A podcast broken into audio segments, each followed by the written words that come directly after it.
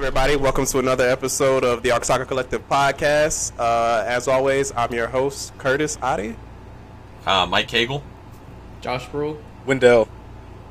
All right, so we got a lot to go over, guys. We're going to start with the NWSL and uh, the uh, emerging accusations against a coach for the uh, North Carolina Courage, Paul Riley.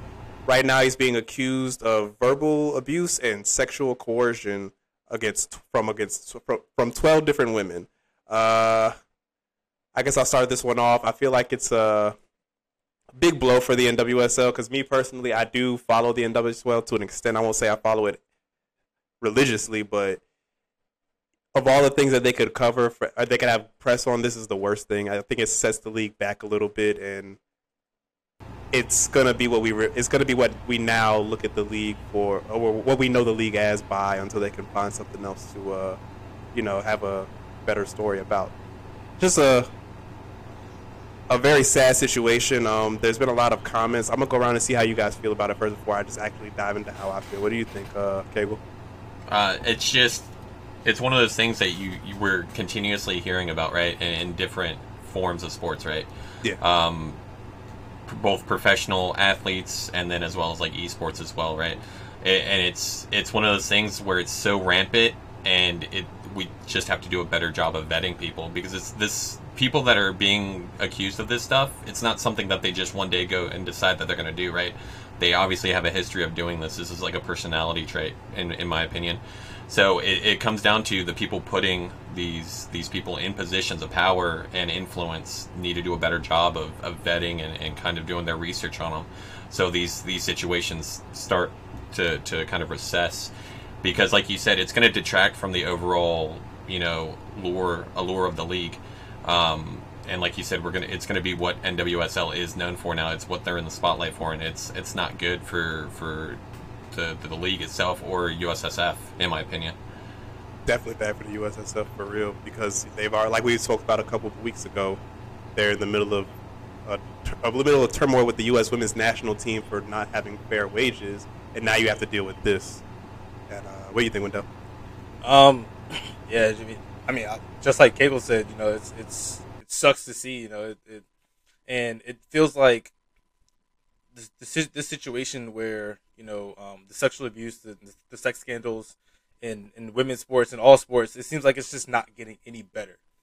Um, you know, it's it's it's a it's a problem that's running rampant, and you know the people in charge really need to take a deep look at you know their own values and morals and you know not their not their pockets. And they need to look at you know is this is this right?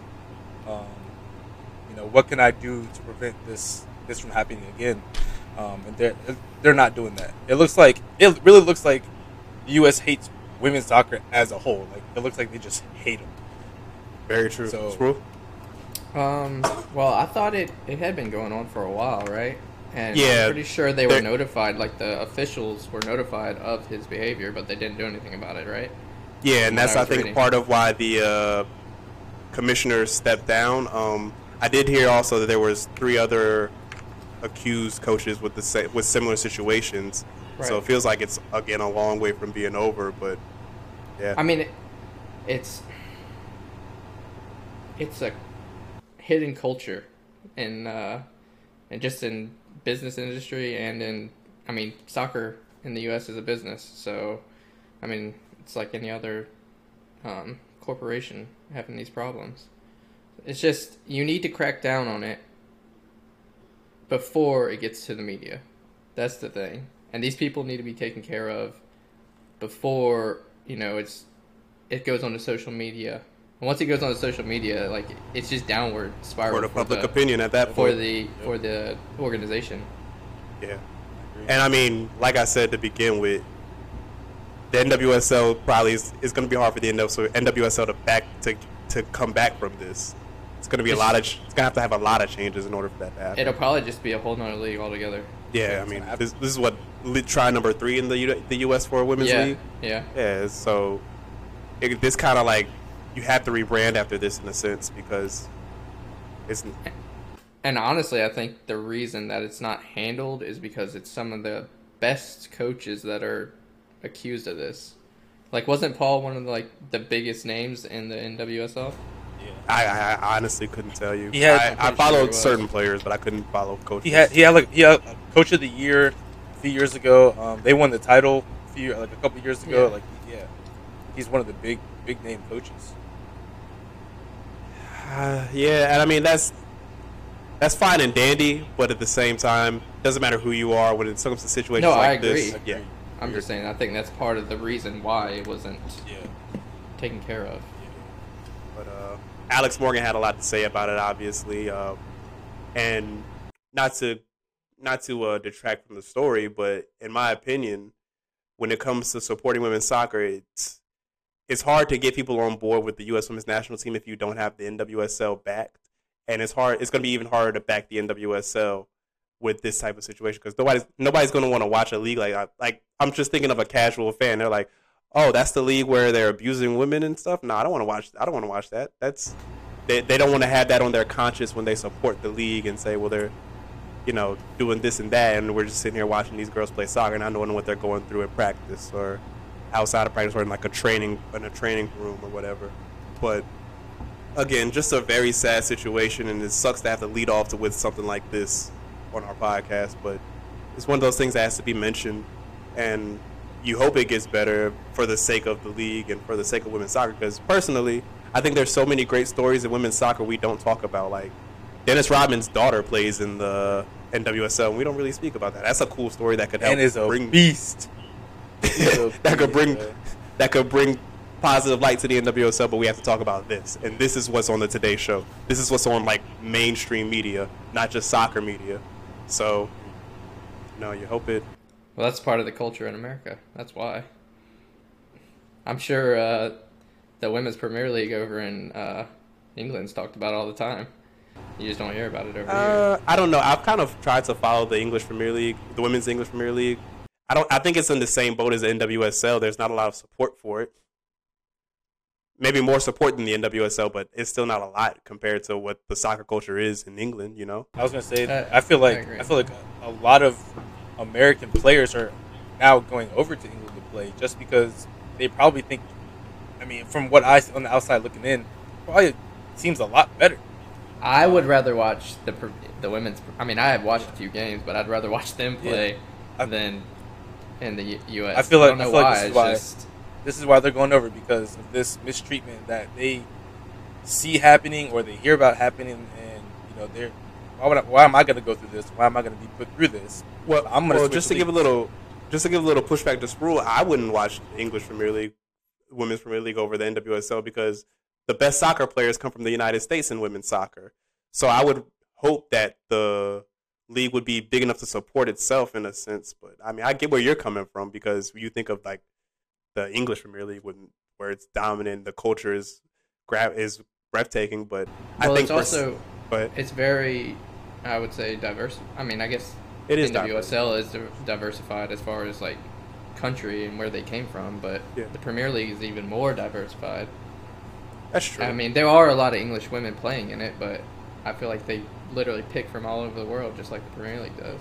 I mean, true, but from a business standpoint, I feel like there's no reason the best league in women's soccer shouldn't be in the U.S. Oh, I agree, hundred percent. based on how we've dominated the sport in so long. Yeah, I, Yeah. I mean, there should be money not equivalent to the MLS, but somewhat close to it, being in put in the marketing for the women's soccer league. In my opinion, I'd just I'd rather watch the women's national league play like a and, rather than the MLS. To be honest, personally. true. A lot of, True, a lot of times personally. that's too. I mean, I'm a big MLS fan, so I won't go ahead and say that I would do the same. But at the same, I, I do see where you're coming from. It's more interesting because they have better storylines than the MLS. But that's another that's another kind of argument for another day because the, the MLS has that same problem where they don't market their players as well enough to have that type of interest built in this country.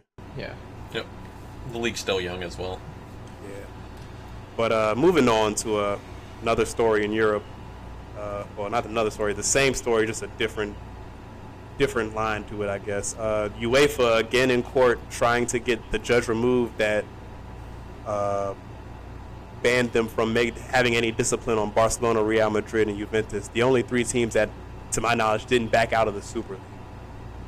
And um, for me, I just think this is one of those things where we even when we didn't really the podcast wasn't really going when when the Super League started, but it just goes to the bigger issue that UEFA wants to be wants to play victim on this Super League thing so bad, and yeah, maybe the Super League is something that's uh that steps on the foot of the Champions League, but to come back and be this petty about a league that isn't even happening anymore to me it just shows you why why the Super League was needed, and why we need to break away from the old ways of soccer and get into a new age of soccer where it's better. Because as dominant as dominant and as great as the European soccer leagues are, it's still in the Stone Ages. Just like the MLB, they don't do anything to progress. They just know they're going to make their money at the end of the day. And this and this injunction that they're trying to file is just another case of that, where it's over. Super League's done. But you wanna you wanna hurt Barcelona, you wanna hurt Real Madrid, you wanna hurt Juventus so bad that they can't come back from it to send a message to the rest of Europe. Don't ever try this again. When they're already hurting. When they're yeah. already hurting. they're hurting bad right I'm now. pretty sure Barcelona doesn't have any more money to hand out for, for fines and fees. You know what I mean? They're struggling. But but it's one of those things, right? UEFA wants to be the end all and be all, right? Like we talked about last week, they want to get a hand in the World Cup. It's it's it's for me at the end of the day, it's them trying to further grease their palm. Right? They have these these brands like you just said of Real Madrid, Juventus, and Barca. These are global brands. They're going to remain global brands and they know it. But they're they're trying to set the tone of, yeah, you tried it, don't try it again, sort of thing. So we're going to try and punish these three clubs that never backed out. But the thing with the Super League for me is and the one of the pages I follow brought this up is uh, the majority of the teams that were supposed to be involved in the Super League this weekend either lost or drew. Right? Real Madrid lost, Barcelona lost. Only two of the quote unquote big six of England won. Right? So it's it, how are you supposed to have this this Super League when when these teams can't even compete? You know, unopposed in their domestic leagues. Yep. So. I, I mean, my, my response to that is, yeah, they lost their games, and I mean, but Real Madrid, like you said last week, Real Madrid is always going to be Real Madrid, yeah, no matter absolutely. who's on the team. So they're going to bring in the numbers no matter how bad or good they are. So I don't think that. I mean, even with Arsenal, Arsenal struggled at the beginning of the season. They're still somewhat struggling. Still, grow up window. oh, but man. it's still it's still those teams. We know those teams. Those teams are household names. So that's a part of why that Super League would have made sense. And honestly, I'm not even saying the Super League would have worked. I'm just saying it would have shook up soccer where it could have changed the landscape entirely, and we could from the ashes of it could have been built a more superior, better league. Conspiracy theory Kurt thinks that if the Super League had happened, it would have destroyed European soccer altogether, and all those players would have came to the United States. That would have. Oh no! You're, no, no, hold on, hold no. on, hold on. Let me explain. Let me explain to you. Let's hear it. All right. So when the Super League originally took place, I thought to myself, oh, they're going to take them out the World Cup. They're going to take them out all this. And I was like, well, maybe the Super League will work for a couple years, but then these players will get antsy and want to move and go somewhere else outside of the Super League. And then there's no really good options out there because all those good teams were in the Super League already. Right. So what I thought was billionaires, the MLS would be smart enough. I mean, the MLS, that's that part of the equation is a little iffy, but the MLS would have been smart enough to bring in billionaire investors to then get all these players, the Mbappe's, the Jack Grealish's, the Romelu Lukaku's, all to come to different teams in the MLS, and then you have the most entertaining league in the world. We don't care about the Champions League anymore. We don't care about the World Cup anymore because all the players are playing in the NBA of soccer. You know what I mean? I'm gonna play devil's advocate here. So after so obviously these teams that they all play for are you know very famous clubs that, that kids grow up dreaming of playing of okay? So after yeah. no, after notoriety in terms of teams and competitiveness what's the next thing players look for? Money. Who's the richest league right now in the world outside of you know the, the european ones that are players are going over and getting paid in? China. Exactly. I feel like they would have been the ones to pick up the pieces. I think the thing that mls would have had over them is marketability in terms of cities right? The New Yorks, the Miamis, uh, Texas teams, LA, two LA gal. Yeah, exactly. So I think. I don't. I think the the billionaires backing it would have been a pipe dream. I think the thing we would have had going for us was marketability and lifestyle instead of the money thing. And nobody coming to play in Kansas City and Nashville, man. What? Yeah. but if you can vacation in Miami every other weekend, why would you yeah. not? Because those, you, if they you could do that anyway on Instagram, if you follow these players on Instagram every summer, where do they go? America. go to Paul Pogba, Griezmann, all these guys come to Miami. They come to LA. They come to New York to hang out because they love it here. Yeah. And then there's the tax. They Don't can even get me come- started on the tax, the tax implications because we don't tax as much as they do over in Europe. So they get more of their money to begin with. It could have worked, and I do think the Super League, even though it's shut down for now, will eventually come back in some other form, and we don't know what will happen from there. Because I mean, obviously, this case, this this case they're trying to push through in court, is just them hoping that they can dead it so nobody will ever try it again. I have never seen a video of a European soccer player soccer player not flying private. I don't think being able to go to Miami every other weekend for them is a problem. But if you could do it easier, why not? You know what I mean? Like think about, and also the other portion of it. I mean, it obviously wouldn't last for long if they're all in the MLS. When these players come here, they're not bombarded by by fans like they are over in Europe. Paul Pogba three, four years ago was in Central Park, New York, working out by himself. Nobody bothered. him. That's got to be amazing for a, a celebrity to I make know- your money. Another selling point for them would also be family life as well, right? I think it would be easier for them to adjust to an American lifestyle than it would be a, a Chinese or, or a Middle That's Eastern 100%. lifestyle. One hundred percent, one hundred percent. Yeah. But yeah, that's where I thought the Super League could take soccer. It was I don't know exactly where the Super League would have took soccer. I don't know if it would have worked all the way, but it was something that was needed because, like I said, it's like the MLB. They don't make any changes in soccer. FIFA and UEFA together don't make any changes in soccer because they don't need to. They're always going to make their money. And anytime somebody else tries to come in and change that, what do they do? They shut it. They find a way to shut it down and be petty. And another portion of this Super League thing that we don't really acknowledge is how they try to play the victim that we, that they are the, victim when they are never the victim. You a victim. In my opinion, Um, so you said that Super League would have eventually, I guess, overrun the Champions League, right? one hundred percent. Because if not, if those big clubs aren't in the Super League, then That- you're not going to stay for you're not going to stay for a Champions League final of Villarreal and Watford. Yeah, but that that takes away so much of the integrity of the game. That's like Europa League. we've seen, like where we saw Sheriff beat who did they beat last week in the Premier League? Real Madrid. Real Madrid. Madrid. So I mean, Cost that on takes a, that takes away so much. that takes away so much of the integrity of just the history of soccer in itself. Like you're not going to get that when you have a Super League and these top six teams are playing each other and beating or tying. Lord knows they tie all the time. If I if I'm to watch a game, I mean obviously you want to see somebody win, but like I would I would much rather have that parity in sports than for six to eight teams just to get paid, and then your Champions League is, is diminished, and those smaller clubs that somehow you know make it out of the not or make it out of you know the group stages, they they don't make that money, so they don't get to better their clubs. It, it kind of takes away like the integrity of of soccer to me, Is in, in a, as a in a historical standpoint. How much integrity does European soccer have to begin with, though? Are we talking Because about the it's- clubs I or mean, the governing yeah, body? the, cl- yeah, the clubs. But, I mean, the honestly, clubs. both. Because think about it like this: the best teams are always going to be the best teams. There is no Yeah. parity in soccer. It's not like how leagues are run here in the U.S., where eventually a team can bring itself up and win a championship. Look at the Bucks for the look at the Bucks in the NBA Finals last year. They nobody saw the Bucks winning this two, four, five years ago. Oh, okay, five. Yeah, you're right. Fight. Before yeah, Giannis was okay, okay, okay. But in soccer, if you have a team like Leicester City, look what happens. If they won it by a stroke of a, a miracle, honestly, a miracle season that we'll probably never see again. But look what happened to the team after. Everybody went elsewhere. Everybody got bought out. Everybody's how- going to. What are you not gonna not gonna take the money? How excited were you though to watch Leicester in the Champions League the next year? Very. It was exciting because you, you you saw what they did in the Premier League and you said, why not? Yeah. Why can't they do it in the Champions League?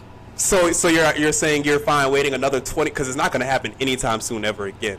hey, hey, hey. I think I think we're I think we're and this is gonna be a conversation and a topic for another time. but I think with the way the game is now, we're seeing the gap close between top teams and bottom teams. Or Yeah, I agree. or more and more and more. It's it's it's like how March Madness is, is where you're seeing more and more upsets in the bracket and bracket busters so early on. I think the game is kind of catching up to itself, in a sense, right? Top teams will always be top teams. They'll always have the money to buy top players, but at the same time, you're seeing a lot more of the smaller teams, quote unquote, stump these big giant European giants, right? Which I feel like just is- think about it is- over the weekend. Champions League football. That's the that's the epitome. Yeah, and that's the Champions that's the allure, right? Like we talked Right. about last week with the World Cup. We want to see these small teams like Estonia Right. All of a sudden upset England, right? We want to see these sheriffs upset upset Real Madrid. Like that's that's the excitement and the passion and the emotion of football Yeah. and soccer, right? Yeah, but Yeah. it it happens it happens so very little compared to like the March Madness, like you mentioned. That it's like, is it worth it waiting another five, ten years for Ajax to go into the Champions League and look like they're going to win it all, or uh, a Sheriff beating Real Madrid in a one-off game? Because you know, Sheriff if if Sheriff and Real Madrid run it back, it's not going to be the Well, same. they will. They will. They run it will. back. They will. group I stage mean, is, uh, two, two, TBD. two Yeah, games two- per TBD. team. And do you really think they have a chance? I, I'm not Yeah. saying that they do or they don't, but uh, Yeah. obviously they've done it before. They could do it again, right? Right. That's exactly. I think I think where the game is now in terms of like analytics of how much teams invest in you know sports science in terms of uh, video in terms of tactics and how accessible it is now. I think it's we're going to start seeing it more and more down the line. I think player skill too is getting very close to one another. Like top players versus like the bottom player, thanks to just like just more connection. Like you, everybody has more connections now. I think player skill is like the gap between the best and the worst is slowly dwindling.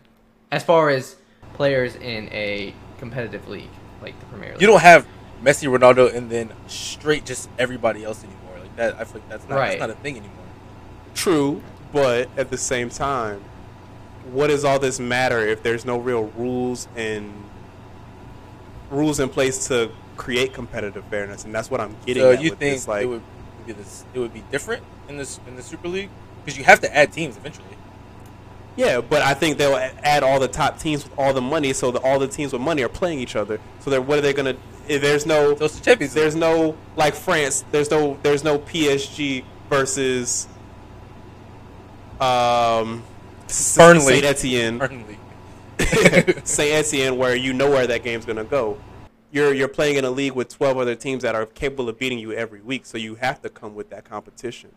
I think the only way to truly have competi- competitive fairness in European soccer is a salary cap. And I mean, I give La Liga the credit for trying to put a salary cap in, but the, all of Europe has to do that, and there's no way that's ever going to happen.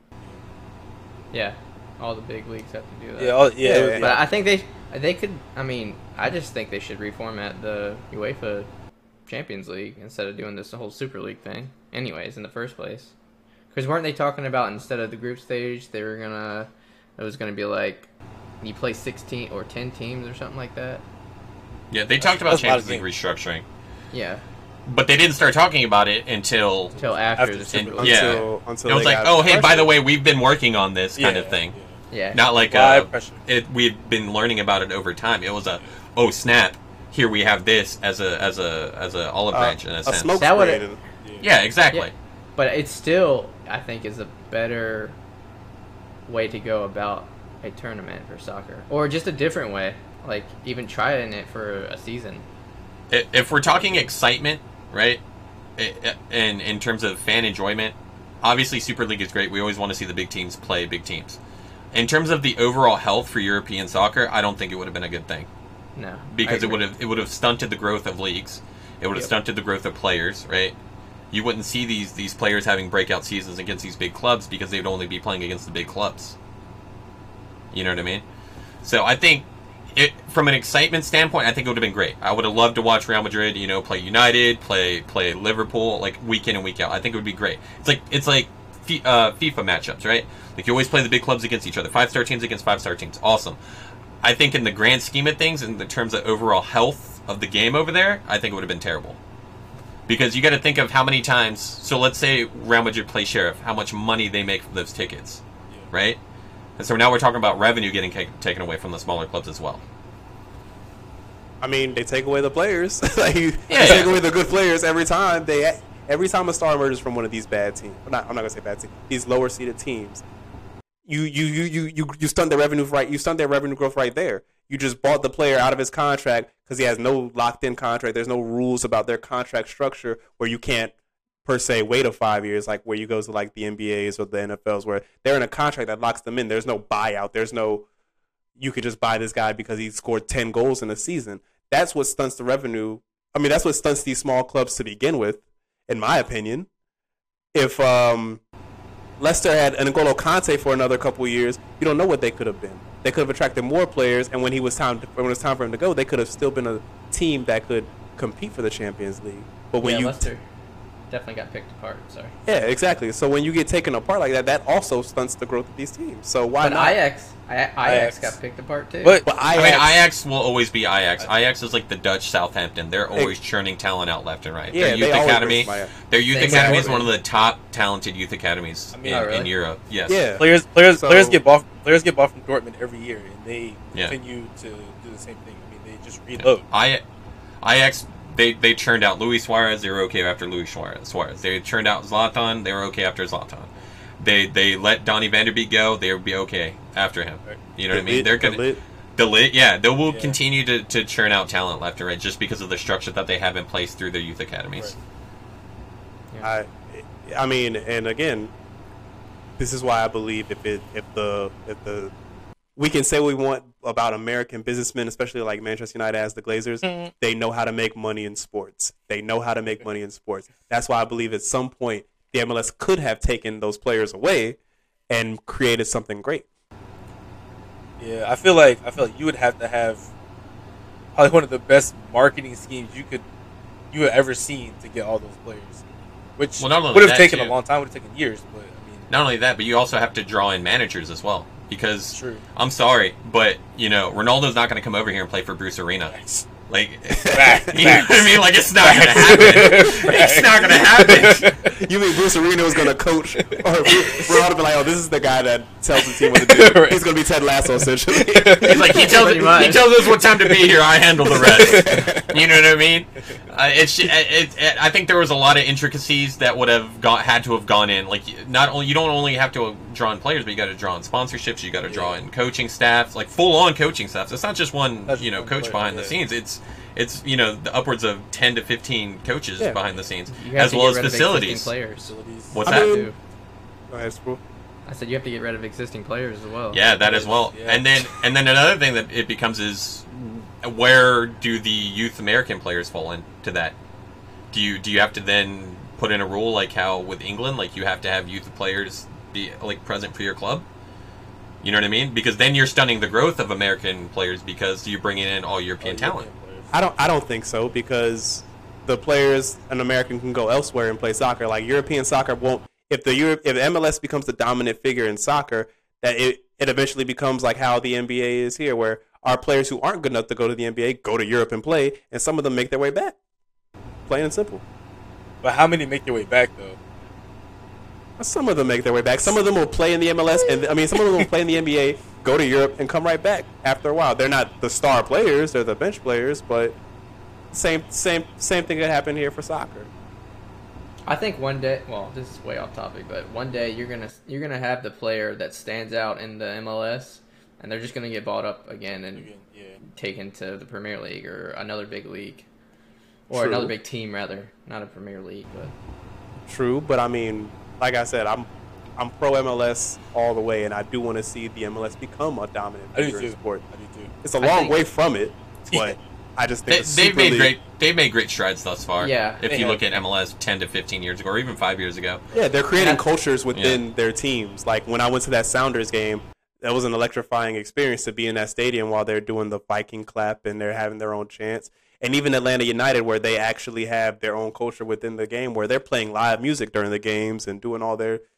It's growing, but it has to grow a little bit quicker. Yeah, one of the, one of the credits to them as well is they took away the whole pay to win or pay to play thing with their youth academies as well. Yeah. So now you're bringing in players that don't have to worry about paying thousands upon thousands a season to play for your club. So now you're able to develop youth talent at no cost to them. And you hope that they expand that to the USL as well. So these youth these USL pro teams have their academies where they don't have to worry about paying to play because there's no MLS team where we are.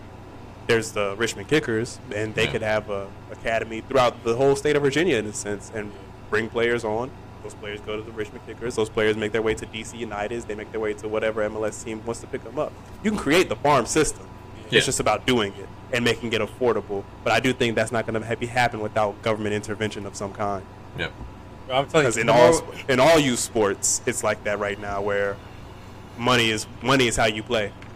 Yeah. Well, the more you see American players get into the bigger leagues too, I think the more it's going to come back to the U.S. as well. True, Like, yeah. but that's I mean, the- it's a very young league, like uh, Mike said. Like the MLS is super young compared to the Premier League, or what was the Premier League before that. You know, it's Yeah. over. What is it? hundred years old yeah, yet? it's, it's yeah, been a- at least. yeah, yeah. The Premier League itself is only like his 30 years old because it was the Yeah. early 90s, but the the English league in and of itself and all the divisions that follow under, you know, hundreds It's of years old. old. Yeah. Yeah. Or 100 years old at least, some clubs. Yeah, I mean, and again, all you got to do is just make the right strides and win a Super League. Because again, I keep saying this, but I'm not going to stop saying it. The Super League was just a dress rehearsal for what could come next. Because somebody's going to try this again.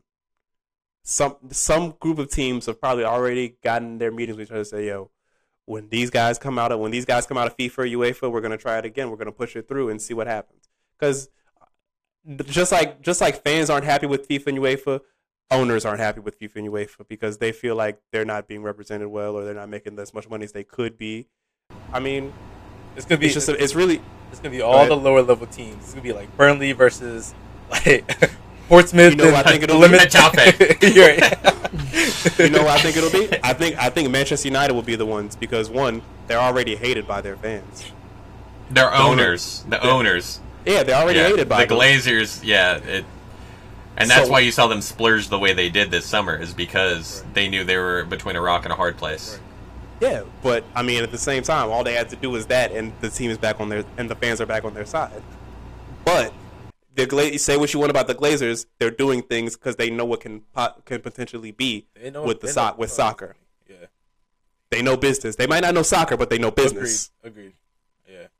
and it might not it might not mesh well with the European fans' view of soccer, the passion. I get that, but the money is the underlying the bottom. No, there, there's no line like the bottom line, and if there's always gonna if if there's ever gonna be money to made be made, you could best believe the Glazers will be the ones pushing for it. So. Just a just a personal opinion. I mean, I know people don't like the Glazers. I mean, I don't see anything wrong with it. To be honest, I think So Some- American. It's Something, so something, American. It's so American. something, something. Took a loan against the club, haven't paid it back. Something, something.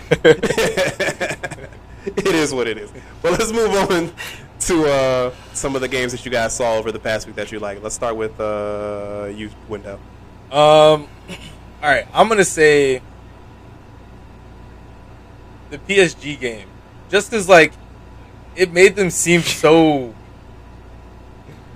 human. Beatable? The It made them seem the it made, Pitiful. it made them seem Say so it. human. All right, pitiful. It was pitiful. Pitiful. It was pitiful, bro. Honestly, they look PSG looked like us when we were 12. They were skying shots. They were missing flicks. You know, well, they were like y'all when y'all was 12. I didn't miss shots, you know what I'm saying? But Okay, buddy. Sure, sure, sure. I mean, yeah, Messi had two close free kicks, but like one hit one hit the crossbar, which is alright. It's- It happens, but they were, you know, passes were misplaced in the box. You know, um, on the one goal Mbappe scored, he was offsides, like he was running back. And, I don't know. It just it looked it looks bad. I got a question for you, Wendell. yeah, yeah. in relation to the game. Do you think it's one of those situations because they lost 2 0 and it was no shot registered statistically on target, right? Right. Crossbar doesn't count as on target. Right.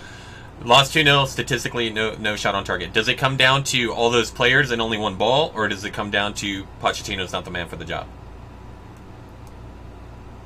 I'm gonna say all those players one ball because this is the only their first loss.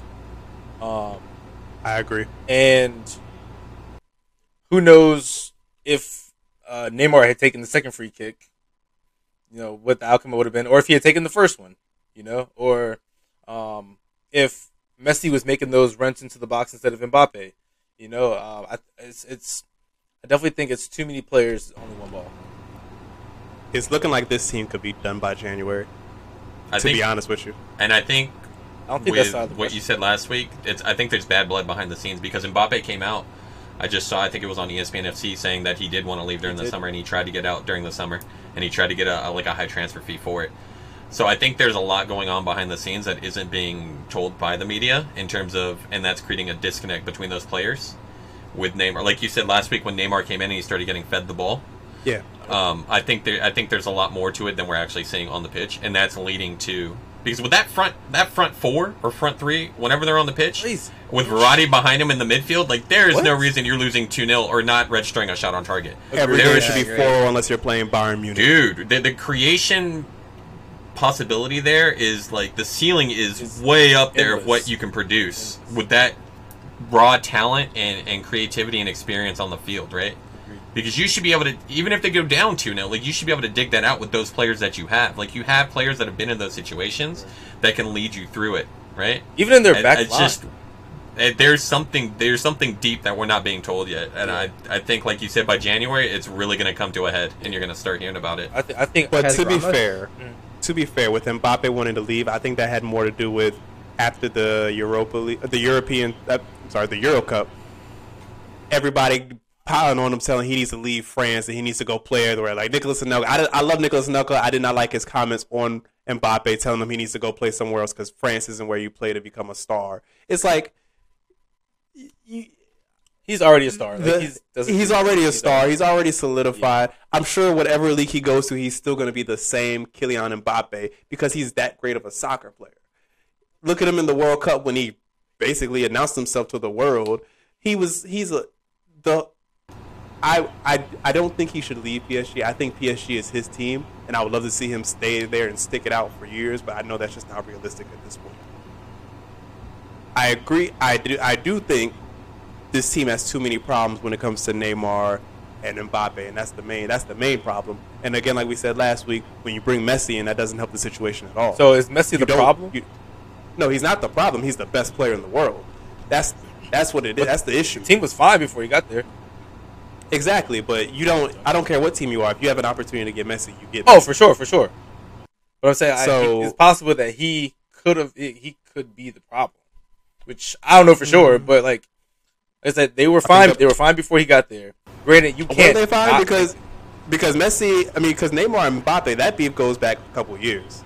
Real? They, I mean, they seem cool to me. I don't know. They play cool on social media, but oh I Oh don't know if you guys God, remember a couple years back when they were celebrating. I forgot what French trophy it was, where Mbappe just pushes Neymar out of the way when he wasn't at the ga- playing in the game, I did see that. but he was trying to celebrate with that. They've had problems for a while.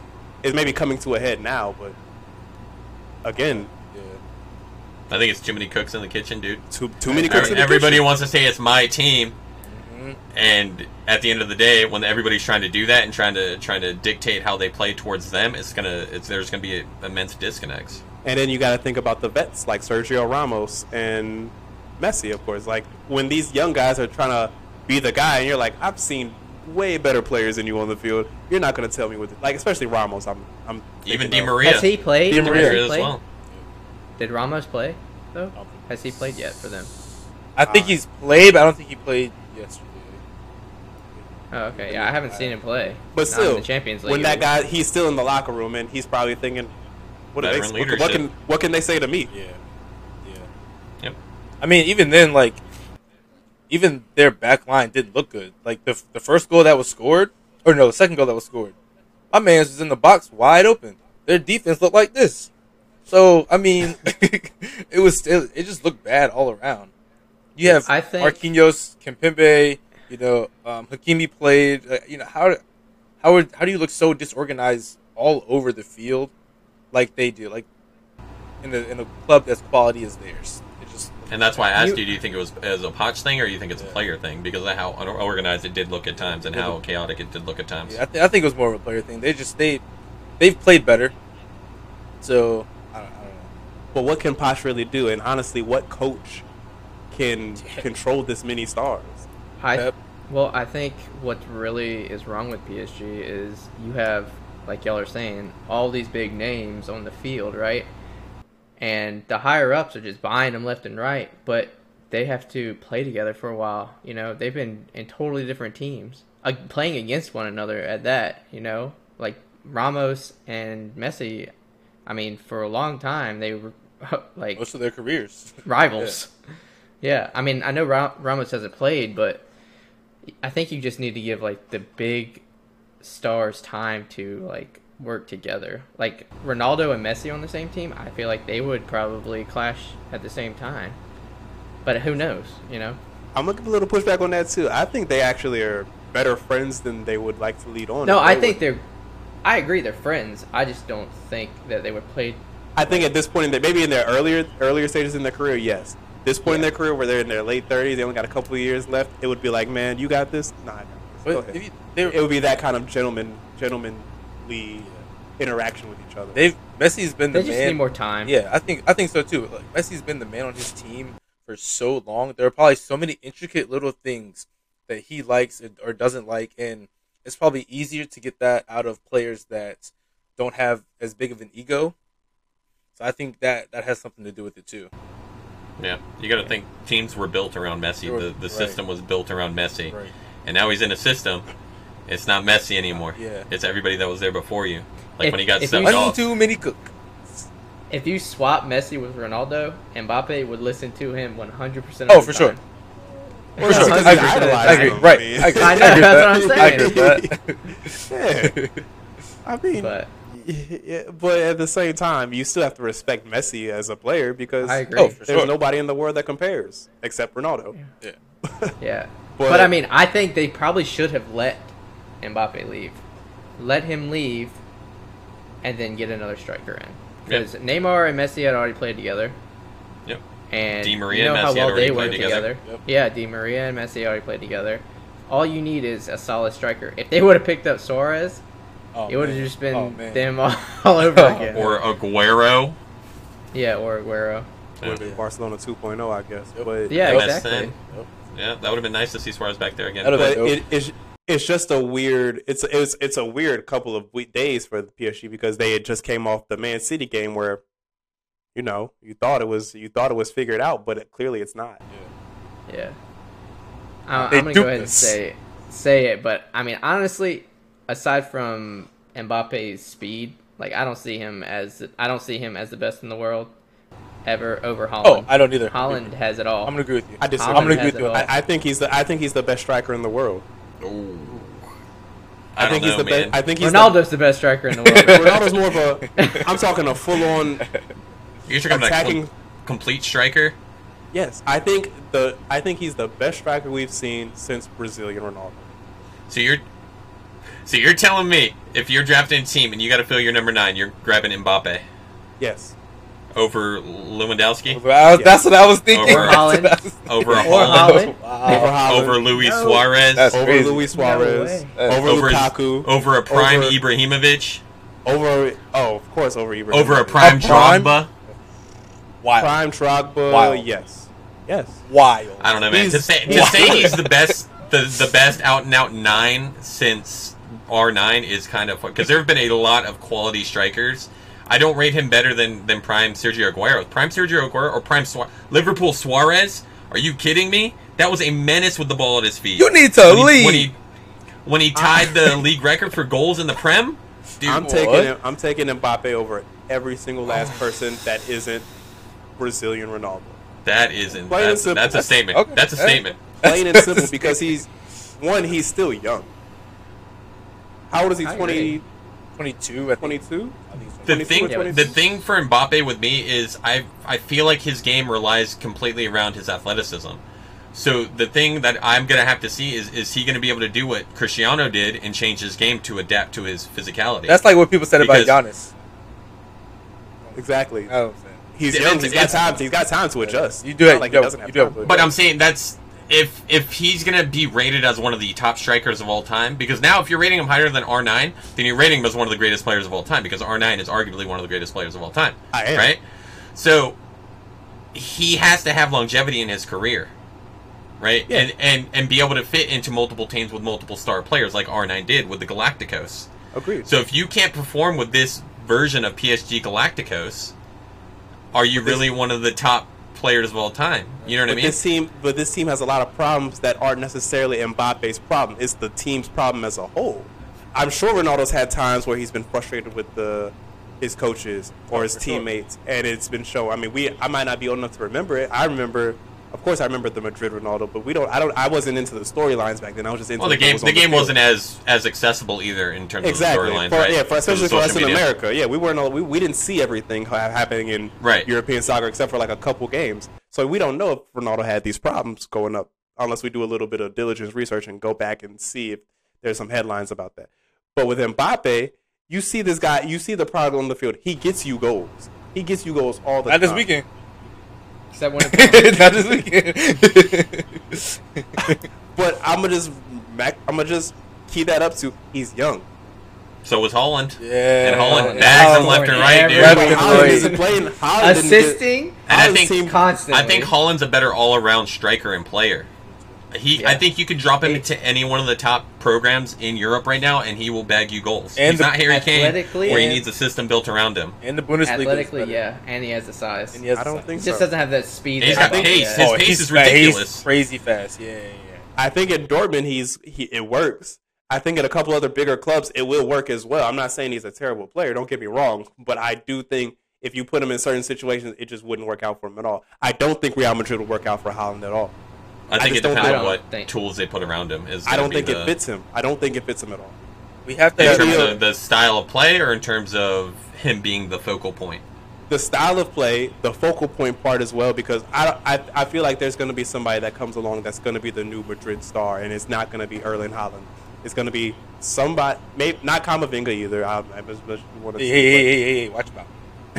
I think Kamavinga and Mbappe would work well together. I do too. I think Mbappe belongs at Real Madrid right now. Like if they had him, I think he'd be better than he is at right PSG right now. Yeah, I mean, I said it. I said it about two years ago when when you could see the squad falling apart. They need that third wave of Galacticos now, where where they spend big, right? Like they did with Ronaldo and And Luka Kaká. Modric. Yeah, and all this and Kaká and all this. They brought in all those those Buying the star players players at in the world. once, right? And then they have a the system for the the next world. couple of years. You're gonna. I think you're gonna see that next summer. But I hold will- on, I they might not be able to do that because of the new rules. And last time they did that with Ronaldo and Kaká, it put them into debt. Like they care about being in Right, right. They got out of that Like, so any quick. team bro. any team cares about financial fair play should just look at what City was able to do, and then they do it again. Exactly. It's spend 100 million on Grealish. Financial fair play is a joke. It's like, hey, don't do that. Hey, why'd you do that? right. System. Like, I, I will not. I will not be surprised if somehow they find money and all of a sudden Mbappe and Haaland are both on Madrid's roster next summer. That would be I will terrible. not be surprised whatsoever. That'll again be too many chefs in That's the too kitchen. many. That's too many. I feel like that's. But I feel like that would. I yeah, think they would work because it's it's two players that are like minded that are going for trophies that they haven't yet won. They they're both hmm. are going to have that focal point of Champions League needs to happen. Fair. I think they would step on each other's Isn't toes. that any? Isn't that any player in? Yeah, but Neymar. Ne- I granted at the professional level, every player is competitive, but striving for something you haven't yet achieved is going to give you that extra bit of drive and grit, right? Neymar's already won it. Messi's already won it. Di Maria's already won it. Yeah. You know what I mean? Mbappe hasn't won it yet. You know, so there's there's that extra bit of drive and want from him. I think. Yeah, That's true. I, I agree. All right, I think. so I think one last thing. Sorry. I think we need to have Go a ahead. segment called Kurt's Hot Takes because Started on the TikTok. That's our TikTok. No, that was Kurt's Hot takes. that was Start up the art TikTok. oh yeah, it's coming, baby, because y'all are gonna hate me, boy. When I tell you the MLS is gonna have billions and billions. All right. So um, before we get out of here, I wanted to talk about some comments from, and I'm gonna I'm gonna ruin his name, even though we already talked about it before. Dirk Kuyt. He said, and I quote: "Jack Grealish went for 100 million to City. That's three times the value of what he's really worth." Now, I agree with him. I think Jack Grealish is the new overrated English star. England always does this with a player every couple of years. They always say this guy's the next great great star in the world. He's gonna dominate. He's gonna do whatever. It was Gareth Bale at one time. It was Harry Kane at one time. Uh, who else was it? Uh, Harry Kane is a dog. Dele Alli. is Dele out? I mean, I don't know. But you know, they always do these with they always do this with certain players where we give them a price tag that just isn't equivalent to their talent. I believe that this is why, and again, we need a salary cap because these players are going for far more money than Ronaldinho ever went, and I honestly think outside of Messi and Ronaldo, Messi and CR7, Ronaldo's the best player there's ever been.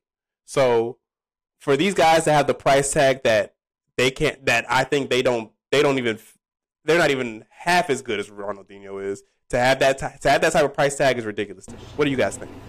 I think. Well, obviously, there's more money in the game now, right? Yeah. The, the, inflation is a big part of it because Ronaldo, when he went to Real Madrid, was what 80 million, I believe it was, and at the time it was a record fee. And then when Pogba transferred, it was another record fee, right?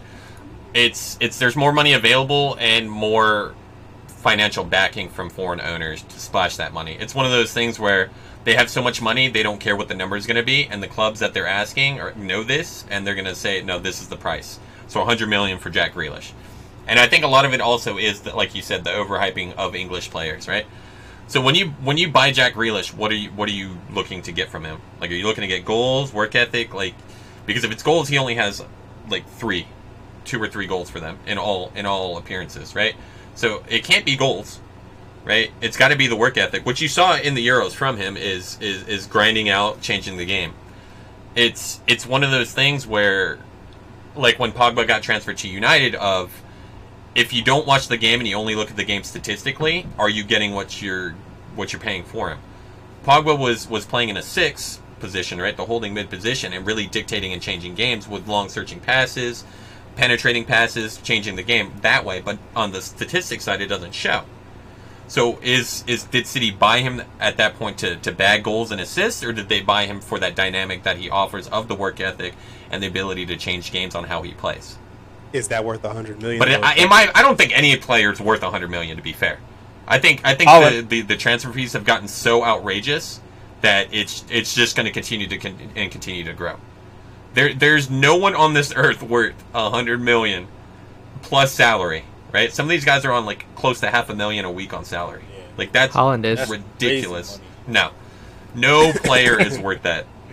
and to like even back up to like the transfer fees and stuff i try to explain the transfer fee like rules to somebody who doesn't play soccer and then when you t- when you explain it it doesn't make sense because what was the response to me when i was explaining how you could just buy someone and it's called a transfer fee is so wait they don't have a contract with the team they're already on that they can't get out of no matter what until it's over i was like no any anybody can buy a player at any time in european soccer in soccer Wait, what?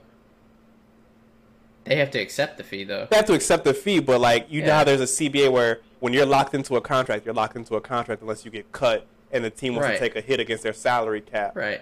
And to a person who doesn't understand soccer, obviously in America, a transfer just doesn't make sense at all. Yeah, because they're used to the trade to trade system. Yeah, used to a trade and free agency system. Yeah. Which honestly fares well in terms of financial stability for teams and leagues.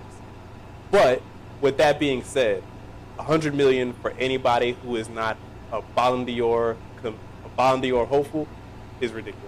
Or a proven player. Yeah, like, a proven if- player. Give me, give me somebody that like like Josh just said about Haaland. Haaland's proven he can get you goals, right? He can shoulder the burden, right? Neymar, uh, Suarez, right? These players, maybe not Suarez now, obviously, because he's on the older side, but these are players that are proven they can change the dynamic of teams and provide you wins and positions of opportunity, right? Carry you to league victories. So for for somebody coming from a club that he hasn't really proven much other than being a big fish in a little pond, in my opinion. It, 100 million is just absolutely outrageous, and it's a factor of Man City having more money than they know what to do with. Because they were talking about spending upwards of 150 million to 200 million for Harry Kane as well. Yep.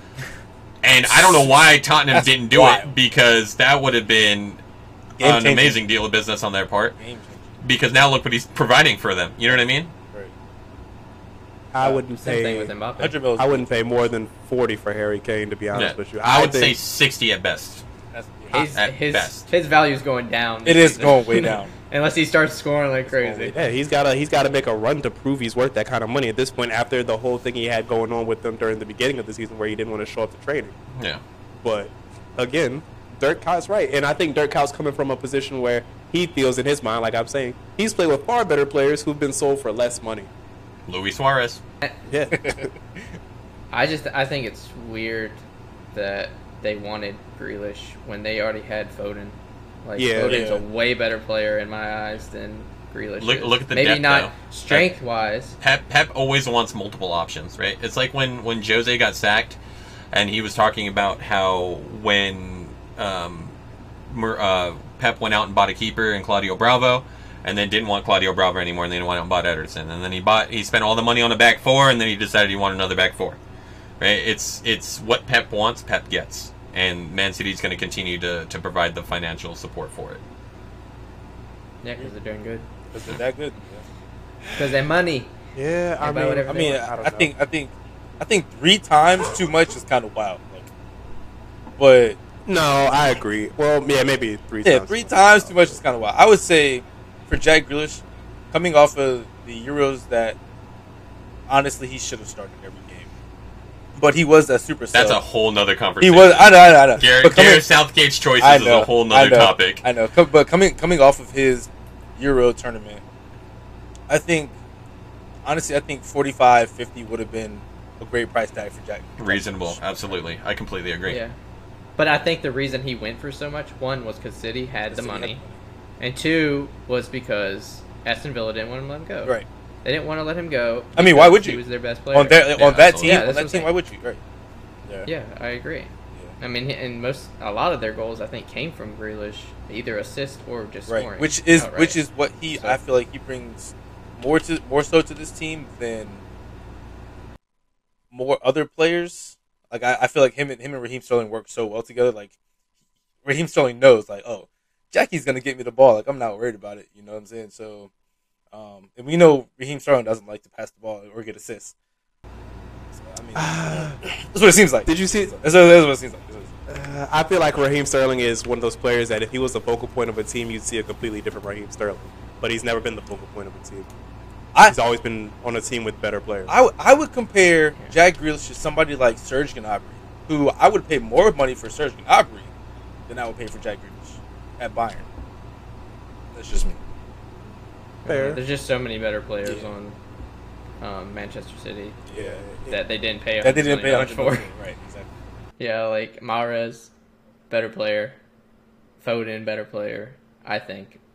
Um, They could have they could have paid And one then- mil and got me. and then Bernardo. Bernardo is probably their best player as far as playmaking. Who and is? then Just Bernardo Silva. You, you rate him over Kevin De Bruyne? Yeah. oh, all right, all right. New segment. Y'all don't walk in, y'all We need to start Chelsea up. fan. We need New to start up a. Josh hot take. Josh has take segment. Are you kidding Josh me? has Yeah, no. Kevin, watch- Kevin De Bruyne is arguably the best best ten in the world right now. I'm gonna disagree. No. Who do you Here's why. Who do you rate above him? Who do I rate? See, you don't him? have an answer. So yeah, that I tells do. me. yeah. No, no, I do. No, I'm talking about Curtis. Curtis is looking uh, dumbstruck right now. I was about to say, I gotta think about it. I have to really do some research and think about it. But I just, I hate the whole De Bruyne is a player that. All right, here's here's what I'm gonna say. De Bruyne is a player that's good. He just was never going to work out with Chelsea, and I'm tired of the narrative being that Chelsea can't handle its stars, and that's why I have a disdain for De Bruyne. How many players leave big clubs and go to other clubs and succeed? Like that's Yeah. just But That's everywhere, up- man. I wouldn't be comes for, surprised They on come it. for Chelsea too much with it, and that's why I have this ill will towards De Bruyne in a sense. Like, I think he's great. Do I think he would have ever done that with Chelsea? No. Same thing with Salah. I don't really care Yeah. how people say Salah's the greatest, whatever they want to say. He's not. He couldn't be that with Chelsea, and that's why I. Huh. That's why I feel the way I feel about these. So you would players. They're Tammy Abraham over Kevin De Bruyne? in a heartbeat. Hot take. But they're I two know. totally different players. I know, but I'm just saying. He's trying to troll. He's Yeah. trying to troll. But I'm, I'm taking, I'm taking. Curtis, Abraham. why would you say yes to that? because I- Abraham I- is I the goat. Tammy Abraham is the goat. I wouldn't. I wouldn't be upset if I were you, Kurt, because it's it's a credit to the players that Chelsea are able to produce from the youth develop. level. You know what I mean? Like Pogba left United and became one of the best players in the world, right? True. Same thing with with Lukaku for you guys. He left and became one of the best strikers in the world. Now it just so happens he came back to the club, but I think it's a credit to what Chelsea's able to produce. I wouldn't take it as an offense when they come at you guys because they can't handle the stars or whatever. That's just media. That's just media being media, dude. That's just media being media. True. True. You know what I mean? Uh, but I don't think it should detract from the the player's abilities because Mo Salah is one of the best wing players in the world right now. You know what I mean? Kevin De Bruyne, one of the best midfielders in the world. He wasn't Lukaku, one of the best strikers in the world. So this is that's a, like obviously they went out and got experience elsewhere, but the foundation in which allowed them to do that was from Chelsea. You know what I mean? True. True. before we get out of here, I do I do want to ask since we have two Man United fans in the room. Oh God, here we go. I saw uh, I saw a little picture, a Photoshop, a nice Photoshop picture of Zidane in a suit standing next to Ronaldo at Old Trafford. You guys think that's gonna happen? I don't Yeah, think no. it happens this year, and here's why. I think they've invested now too much this past summer to to not give Ollie the time with the team. I think. Do I think he can readily produce silverware this year? No. I think he's taken steps in the right direction for us, and he's really brought back the, the, the atmosphere and the, the overall mindset of what United has been in the past, right? So I saw a picture the other day from Ferguson's first six seasons at United. He only finished second once, and everything else was under that. There was one that I believe was 13th, 12th, or 13th. I think it's very, very hard. And I said the same thing when Frank Lampard got sacked. I think the the the the game how it is now and how under the microscope players and managers are, it's very very hard. You're never going to see another Sir Alex Ferguson where it's a one club man and he drives a club for for 28 years, okay? I think Ollie's the best chance that United have at that and there's aside from Mourinho, but Mourinho produced trophies, he didn't produce a team. He filled gaps, he plug and played, and he had nothing prepared for the future, right? Nothing. I think David Moyes wasn't given uh, given enough time either. And to be fair, whoever was going to be that successor to Ferguson was They were always on their way out. there was no team. There was no. There was no manager in the world. and There's still no manager in the world that could have taken that team that Ferguson left and won with, at all. You had aging players, and you had a lot of holes that needed to be filled. The shining point of that team was Robin van Persie, and then under Moyes, and then under Van Gaal as well, did not perform well right? So that was your your your spearhead at that point. You have an aging Rooney coming into the team. You have an aging Rio Ferdinand, an aging Nemanja Vidic, right? No no manager could have managed that team and, and gotten results. Obviously, the most successful we've been has been with Mourinho, but Mourinho has that I can win you games, but I can't build you a team kind of thing. Like he's not going to build you a team for the long term. You saw it at Chelsea, you saw it at Madrid, and you saw it at United. I think Roma's going to be a great fit for him, but he's a very much short term coach. I think if, if United are focused on long term and keeping the United DNA intact, that Ollie's going to stay for at least another two to three years. Now, that's contingent upon does he make deep runs in tournaments and silverware, right? Does he finish top four? If he doesn't finish top four, he's sacked. He will. If United do not get Champions League soccer, it, he's gone. It's just at this point, it's unacceptable with the squad he has. Ronaldo. Ronaldo will literally drag the squad by the scruff of the neck to Champions League soccer, right? There, there's too. I don't think he knows what to do. His tactics at times look chaotic, and I'm, I'm not sure what his tactics are. I would love to see us just running a true 4-3-3 instead of the 4-2-3-1 because it's what we've had success with in the past. But you don't know what's working behind the scenes, right? We haven't heard anything in terms of player backlash yet, which we heard numerous times under Mourinho, right? Pogba coming out numerous times saying it and getting pushback. Now you have the the whole situation of Pogba hasn't settled up on a contract yet, but I think he's trying to see where everybody else lands before that happens in terms of what's going on with Real Madrid. Because at Real Madrid, their offer is going to be there and it's going to always be there for him. So I think he's trying to see because if if I'm Paul Pogba, I'm very excited with what I have around me in terms of Bruno, in terms of a young Greenwood, in terms of Rashford, in terms of Ronaldo being up top and Cavani being up top, right? Lingard. Lingard, yeah, these are all players he grew up with or he idolized growing up with, right? At a club that he has a special spot in his heart. But to keep Pogba intact, which is a very vital part of that team, something needs to start happening. Whether it be deep runs into tournaments and silverware or more players coming in. I think Ronaldo coming in was a huge part, and I also think Bruno coming in and performing the way he did when we signed him allowed us to keep Pogba because had Bruno not come in and performed how he has, which is the fastest uh, midfielder to 50 goal uh, um, what's the what's the term involvements in Premier League history. He just hit that. I think it's like 20 goals and 30 assists or something like that. I think Bruno is a lifeline for United, and I think if Pogba stays, Ollie has a big and and integral midfield to build around. Right? You only have Ronaldo for two to three years, but in that two to three years, think of what he can teach Greenwood, who is probably one of the best finishers on the team, if not the best finisher on the team. You know what I mean? So, if getting out of the Mourinho stage, if Zidane was on the table, I would have said yes, go for Zidane. At this point, I don't want to go for Zidane because at that point we become a revolving door of managers more so than we already are. You know what I mean? I'm tired of seeing Yeah. every two to three years a new manager coming in and they think it's going to be the end all and be all, and then we don't want to give him time to to fully flesh out his his philosophy or idea, and then it's like, oh, we need somebody new. Like it's so frustrating as a fan to like go on Twitter and see like Ollie out, Ollie out, Ollie out. When in like you go like click somebody's Twitter that says that, and like two weeks ago they're praising the guy. I, And- I, it's just it's just really annoying to me. Welcome to being a And It's because they lo- people can't handle losing. Yeah, And to go on that, I do agree with you. With when the, Sir Alex Ferguson left, like Moyes had no shot, and it was crazy to me because I thought Moyes was a great manager. I The agree. problem was they didn't give him the opportunity. And when Van Gaal came in, and then you ran the records side by side, Moyes' first couple months were better than Van Gaal's first couple months, and it was Yep. like, well, maybe you should have kept them. And I think, honestly, if they had just been patient with Moyes, he would he could have been the next Alex Ferguson. But you know, it was never going to happen. It was always He's he done was very always well doomed. at West Ham. Yeah, he's post post Manchester United. He's still had a great career as a manager. yeah, and and I think Ferguson saw the writing on the wall because in Ferguson's post game uh, speech at his last game was he was like, "Your job's to stand by the new manager now," because he probably already heard whisperings of, you know, we're giving this guy X amount of time, and if we can't get results, he's gone, sort of thing. Because he, he knew what it was going to be after being there for 30 years. You know, fans grew up only knowing United finishing one or two. You know what I mean? Like being competitive in the Champions League, winning trebles. You know, so you take fans that weren't born in the era or weren't alive for the era where United was struggling. You know, between like the Busby Babes and and Ferguson, and there it's it's plastic fans, right? Like they don't understand anything but winning, in my opinion. Like Lakers Well, they fans. back also- in the day. Yeah, exactly. And and then and then the Lakers have kind of gone through the same the same kind of run, right? Like they had the Kobe era where they were winning and competitive every year, and then like towards the end of his career, they're down and now they're back up. But at, at every season, the Lakers are looking for a new head coach. They're looking for the next star player. They want trades.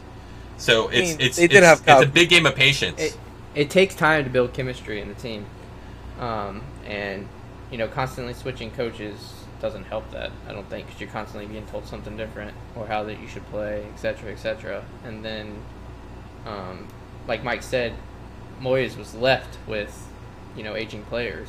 So I mean, what do you, what do you do in that situation? Like you have to build a whole new team. You can't buy all new players at once. You have to work players in. So And- it's just easier to add one or two players and get them situated with a you know fully fleshed out team than it is a whole new team. And to be fair, that's across all sports. You know, the managers in the front office, it's a rather you than me situation where they just get rid of the coach instead of giving them a chance to become a, a dominant coach, giving them a chance to build a dynasty. And that's across, and it, it, it's a sad part of sports, but it's just the reality of the situation where you these guys aren't necessarily bad coaches. They're just you got to give it time. These these players have to build a rapport with the coach because you just had Sir Alex Ferguson for 30 years. Anybody that came into that system knew who Alex Ferguson was, knew what he had done, so they gave him the respect. You're not going to get that respect if you're the if you're David Moyes, their first year coach, and they're going to be like, "You're not, you're not Fergie." yeah, What do and you, that's what do you, And that's another thing too. When a new manager comes in, it's not just the first team that changes; it's the whole coaching staff from top to bottom. So youth academy and everything changes. How you're developing the players and what system they're playing, everything changes. So when you when you're constantly changing these managers, these guys are these young kids are getting different like systems that they're learning to play within, but you're not creating any consistency to, Yeah. for when they get to the top, where they're not the finished product that can just slot into a system. You know what I mean? whenever there's a new coach, that's always what happens. I agree Yeah. with you because even like with Frank Lampard, a lot of players just got put to the wayside. Rudiger wasn't getting that playtime with Frank Lampard, and, and now look at him; he's looking like one of the best Beast. defenders in the EPL. Yep. So it, it's just the new system. he systems. always was. He was always agreed, but uh, for a while you forgot about him. You forgot he was on the team. I didn't even know who he was. to be solid. honest. Then he got injured. He got injured, didn't he? he got injured, Yeah. but there were but under Lampard he just wasn't playing. I think I think the biggest thing is it's just a product of the modern game, right? Where, like we talked about earlier, the game is more accessible, so there's more pressure put on players and coaches and and teams to to make changes if if something's not happening. I think the average fan is more of a fair weather fan that they expect their team to always be winning. Instant But it- gratification. Right, but realistically, there there's there's long term effects to that, to where you're not getting any consistency from teams in your youth academy. You're just you you say this isn't working, I want to change it, but you don't give it time to to see if it works. As, as a United fan, this is the most excited I've ever been for a team. Obviously, I do have qualms with, with certain choices here and there, right?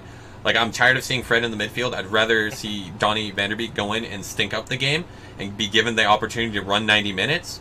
But that's that's something that, once again, I don't think average, average fans realize that these managers and coaches see these players seven days a week, right? We don't see training behind the scenes. We don't see what they see. So DVB might be just absolutely atrocious in training, right? And I don't know that. But all I see is Fred on the pitch on, on Saturday or Sunday and just making mistakes left and right. And and quite possibly during the week that was DVB. And that's why he's not being been selected in the team. You know what I mean? Yeah. So uh, there's there's layers to this that the average fan I don't think really take into account. They just want, you know what, this isn't working, let's get Zidane. Because what if Zidane comes in and then completely stinks the place up? Then where do we go? Who's available for for him to come in and manage? You know what I mean? If Zidane goes in there and stinks it up, I don't think anybody else wants the job. Exactly. be- the blame's going to be placed. The blame's going to go be back to being placed on the Glazers or certain players, Yeah. one or the other. So it's like, so if you if you bring in a Zidane, it sets you up for you either win or this is going to get far worse for the for the Yep. club as a whole. Absolutely. And they've al- and Manchester United has already been a club of so many problems as of recently. I don't know if you want that, and you don't want to. You want to be in those have that pressure of okay, we brought in Zidane, and now we're not winning anything still. So where do we go from here?